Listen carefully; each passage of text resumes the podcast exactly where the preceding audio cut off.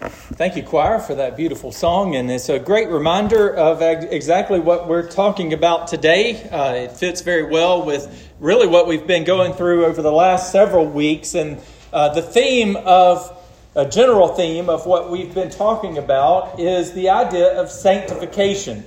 The fact that when we come to faith in Christ, God does not just leave us where we are, He doesn't leave us like we are but He gives us power through His Spirit. He changes our desires by His conversion in our hearts to motivate us to change.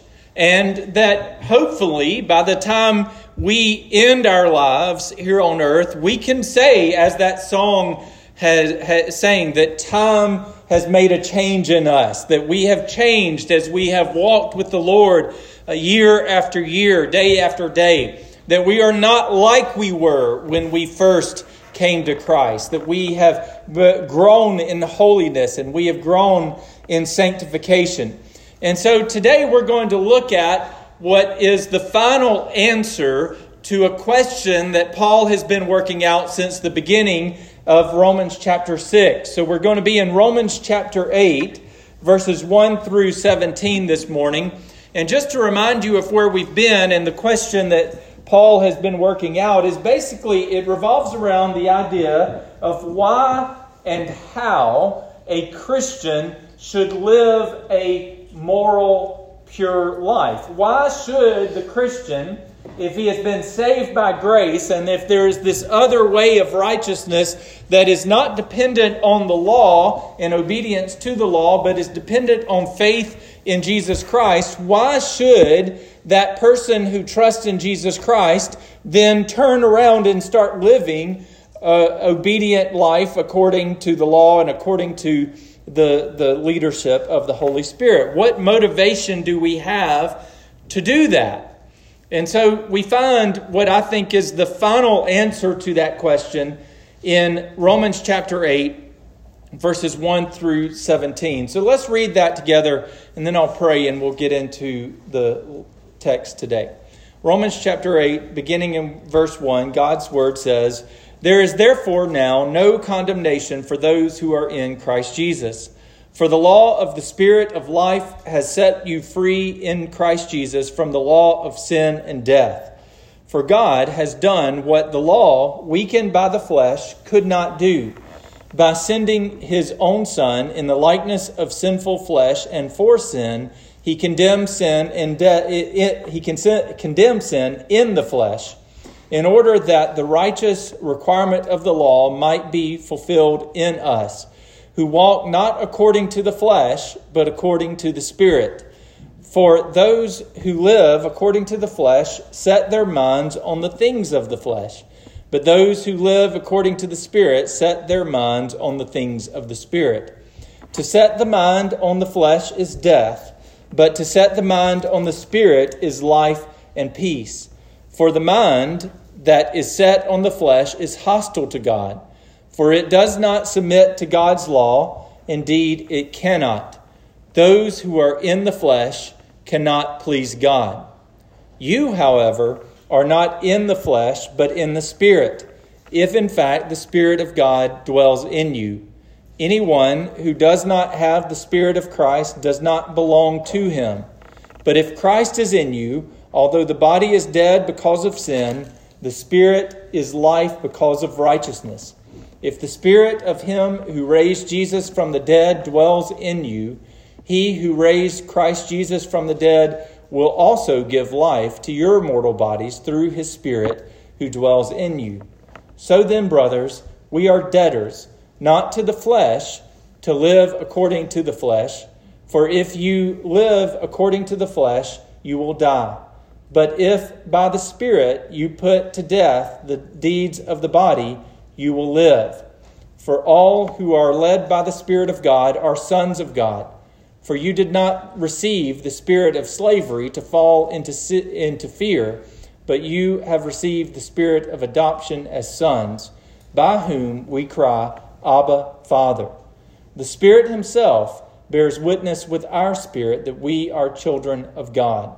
And if children, then heirs, heirs of God, and fellow heirs with Christ, provided we suffer with him in order that we may also be glorified with him. Let's pray. Heavenly Father, as we consider this beautiful text today, Lord, may we be spurred on to righteous deeds.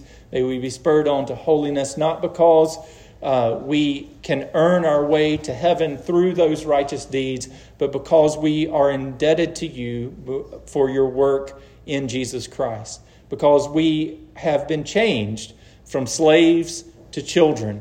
And because we are now adopted by you, we want to please you. We want to do your will because we delight in it. Father, bless us now. In Christ's name I pray. Amen.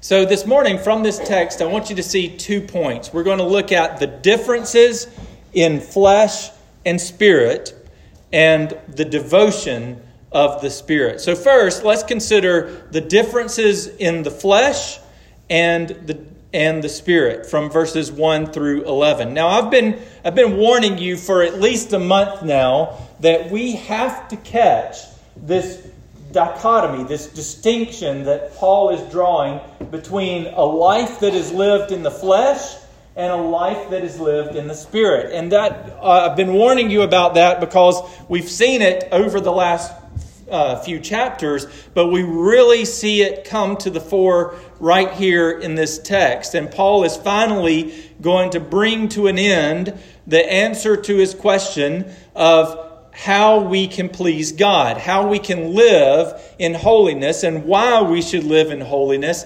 even as a Christian. And so Paul draws this distinction between living in the flesh and living by the Spirit. Every unbeliever is naturally living in the flesh, which is to say that they are, first of all, under the curse of Adam. Remember back in, in Romans chapter 5, verse 12, we read that there is, are two kings that we can live under. We are either living under Adam in our natural state without Christ, or we are living under Christ. And Adam, the result of living in Adam is death, and the result of living in Christ is life. And so that all plays into this same thing that we're dealing with today. And all who are under the curse of Adam, all who are in Adam, they face judgment that will come on all those who do not believe in God, who reject God that life in the flesh has certain pitfalls, has certain negative effects on us that we've covered already in chapter 6 and 7, but Paul is going to summarize them again in this text that we've just read. So let's consider a kind of a summary of the differences between the flesh and the spirit, particularly focusing on the pitfalls of the flesh. So, first, in verse 3, Paul says that the flesh weakens us so that we are unable to obey the law. That remember back in chapter 7 he said that those uh, that our flesh has these habits and these desires that well up out of our bodies, which are under the curse of sin still, even if we're in Christ, and they pull us away from faithful obedience to God's law. And so, as a, an unbeliever, all we have are those sinful desires and temptations. And yes, we might be obedient to the law out of outward desire to, to please our parents or to please the legal system or to avoid consequences that, of society. We might be obedient for those reasons, or we might make a commitment to our spouse to be faithful because we love her and we like what, bring, what the benefit that that brings to us. But we have no uh, uh, overarching desire to do anything other than to live by the desires of our flesh and to please the desires of our body. Secondly, in verse 5, it says that those who live according to the flesh set their minds on the things of the flesh. Again, we've heard this before. So in chapter 7, verses 21 through 25, Paul said that his mind has been renewed by the Holy Spirit, but he still has those fleshly desires and they still crop up because we are we haven't been resurrected yet. God hasn't given us a spiritual body yet and so we still struggle with those sinful desires that well up over time. So here uh, so here in this passage those who are given over to their fleshly desires they uh, have their minds set on the things of the flesh in other words they dwell on those sinful desires that well up from their flesh. They don't want to resist them, they focus on them. And third, the third pitfall is in verse 6. And we find that the mind that is set on the flesh brings death. And this is yet another important contrast that Paul has been working out. So, like I said earlier, Paul has already established that to live in Adam, to be apart from Christ, and to be under the curse of sin, that all is characterized by death. Now, that's true in a literal sense because all of those who are in Adam, and we all are, are born into sin, and we're all born a part of the human race, and therefore we all face natural death. But we also, if we are outside of Christ, we have a spiritual death. We don't desire the things of God. We don't know how to obey His law. We don't want to obey His law in our inner being. We wrestle with all of those things. And not only that, but the things that we do are futile, right? So the things that we do outside of Christ, they really don't have any meaning or eternal value. So you might go to your job and you might work a good 8 to 5 job and you might do all the good things that your boss requires and you might earn good a good living and you might raise a good family, but what does it mean? What does it all mean if it's outside of the glory of God and a life lived for Jesus Christ? So the reason why the flesh uh, so the the flesh characterized, or the, the life lived by the flesh is characterized by death, while those who are in Christ, their life is characterized by eternal life. It is characterized by uh, a, a, being full of life and having meaning and purpose and uh, glorifying God in the way that we live. So the flesh will ultimately die, but the Spirit brings life. And there's a reason why the flesh brings death. And that leads me to my last pitfall of the flesh. And we find that in verses 7 and 8. And Paul gives this final condemnation of the mind that is set on the flesh by showing how, how that corrupt mindset destroys our relationship with God. You see, the ultimate problem with a, a mindset that is, fle- that is set on the flesh, a fleshly mindset, the ultimate problem with that is not necessarily that we hurt other people, although that is a problem. It's not that we live in futility, although that is a problem. The ultimate problem with a fleshly mindset, a mindset that is set on our fleshly desires and turned away from the law of God, the ultimate problem with that is that it destroys our relationship with God. And so, Paul says in verses 7 and 8, first, he says that the fleshly mindset is hostile to God. Now, the Greek word for hostile is ekthra, which means to hate or to have enmity with. It's the idea of being at war with something or someone. And so it's important that you understand this, especially if you've never trusted in Jesus Christ, because a lot of people think, well, you know, Brother Nathan, I, I tolerate the idea of God. I actually kind of like the idea of God. I like that there's a grandfather in heaven to watch out for me and give me what I need. I, I, I you know, and I'm nice to Christians, and I'll, I'll, hey, when a Christian's around, and especially you, preacher, when you're around, I'll make sure that I clean my language up good. you know, and I don't say all those bad words, and I don't do, uh, I certainly don't say a curse word with God in front of it. You know, I'm, I'm, I'm really good about that. And uh, they might even go to church from time to time. You might say, you know, hey, I don't mind going to church and listening to a few songs that my mama used to sing. I, I, I get a lot out of that. And they might think that, you know, they're on God's side. Uh, I, you know, I vote for the right candidate. I, I don't like abortion. I don't like uh, the things that Christians don't like. Therefore, I must be okay. I have a, a, a relative who is agnostic. And uh, he and I get into a great uh, many conversations about God, and it's a great, it's a good opportunity to talk with him. And I we I enjoy uh, the conversations that we have about God. But he uh, gets pretty offended when I tell him that it is not enough to say you don't know whether God exists or not.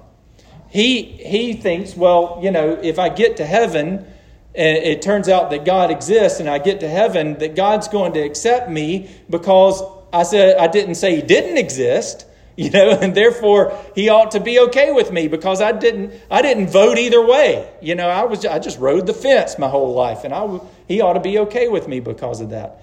And I tell him every time it's not enough to be on the fence. In fact, if you're on the fence, you're on the wrong side of it. And there is no fence with God. You are either with Him or you are without Him. And because you are without Him, that lack of commitment, that lack of faith in Jesus Christ, it's not ambivalence and it's not neutrality, it is hatred. That is the way Paul characterizes it. If you are outside of Christ, you are hostile with God.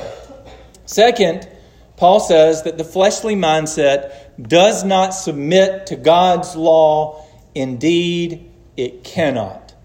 So the person who has not submitted to Christ is living by the flesh and cannot faithfully obey the law from his or her heart. Now, that doesn't mean that everyone who is outside of Christ lives an immoral life. There are many people, Brother Harold was talking about it this morning in Sunday school. There are many people that we know that live good moral lives. They do good things for the community. They uh, might even act better than some of you or some of us in this church when it comes to living good moral lives as, as civilization expects it but they cannot be obedient to God in the way that is pleasing to Him. There's a fascinating passage in the book of Isaiah. In Isaiah chapter 1, verse 11, God says, Stop bringing me sacrifices. He says, Your sacrifices and your offerings, they do not please me. In fact, he later on says, They are a stench to me. Now, that's a weird statement if you think about it, because if you read the Old Testament law, God very clearly commands that the Israelites would bring him sacrifices and offerings. So, how is it that God hates something that he commanded the Israelites to do? He hates it because, as we read in Psalm 51 at the beginning of the service, they do not do it with a heart that is set on God. They do it because they're supposed to. They do it because it's socially popular to do it. They do it because their mama and their daddy raised them to do it, but they don't believe it, they don't desire it, they don't trust it, and therefore God hates it. They cannot obey the law of God as He commands it because they cannot obey it from their heart. Thirdly, Paul says that the fleshly mindset cannot please God. So Hebrews chapter 11 verse 6 says that without faith it is impossible to please God. You may think that your good works or your church attendance or your gifts to charity or your good habits can make you acceptable, but without faith in Jesus Christ you cannot please God. So, next, let's consider the benefits of living by the Spirit with my second point, which is the devotion of the Spirit. In verses 12 through 17, Paul explores the ways that the Spirit changes us and makes us right with God. So, first, in verses 12 through 13, he says that we are debtors to the Spirit. This is the final answer to the question of why the Christian should live the holy life, why we should live in holiness before God. We should live in holiness because we are no longer under condemnation.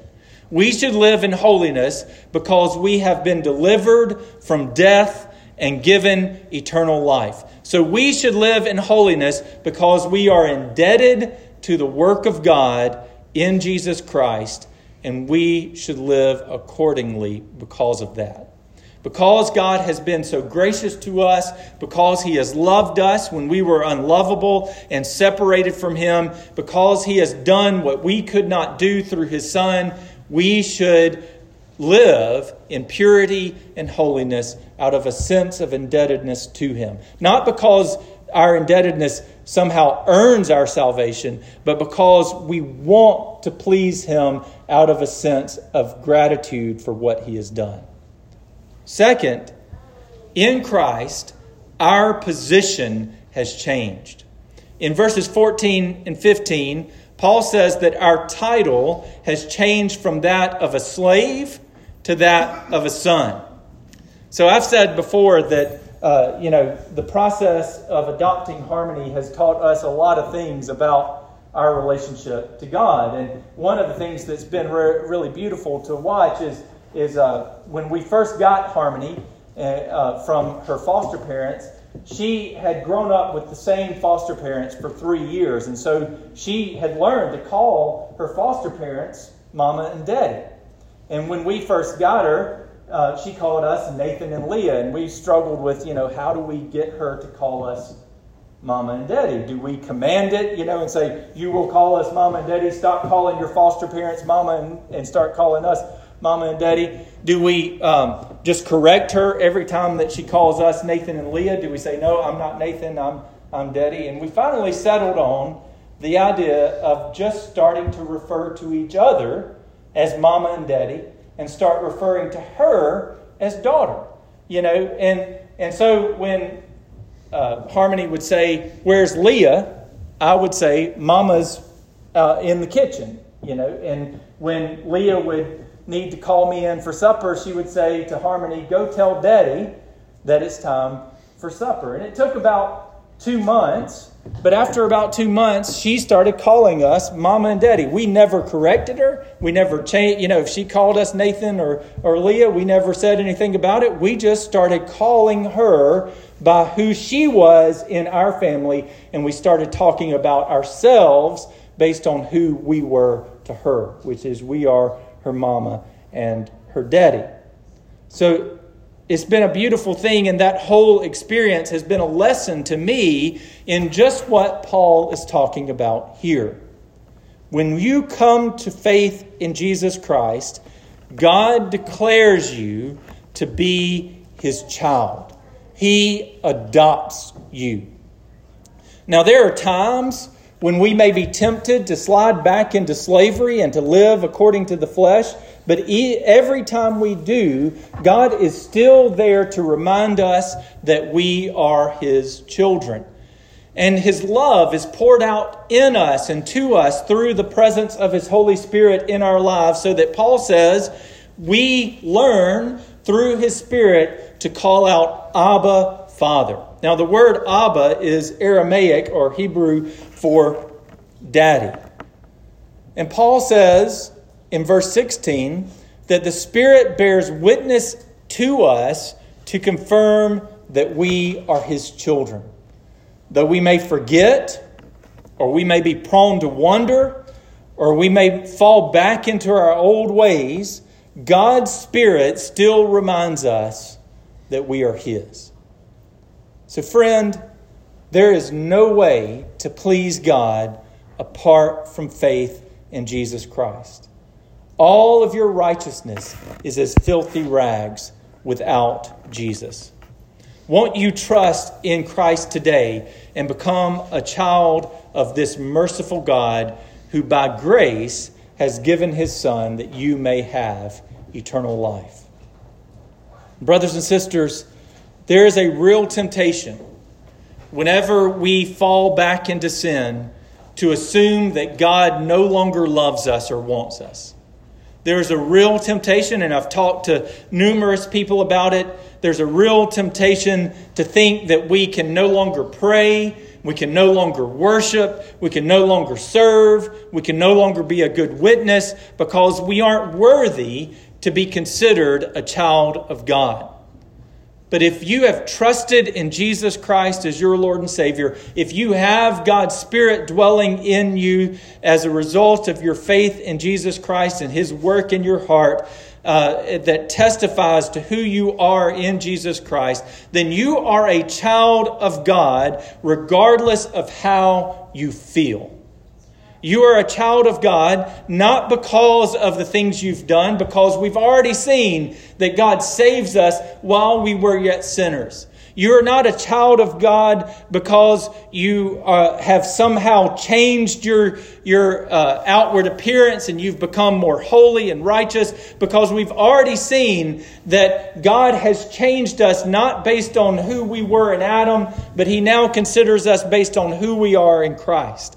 We, if you struggle with the desires of your flesh and you keep going back to that same sin over and over again, you are not a child of God because you can somehow uh, have super uh, ability to resist your desires and to do right time and again. You are a child of God because He has declared you to be so.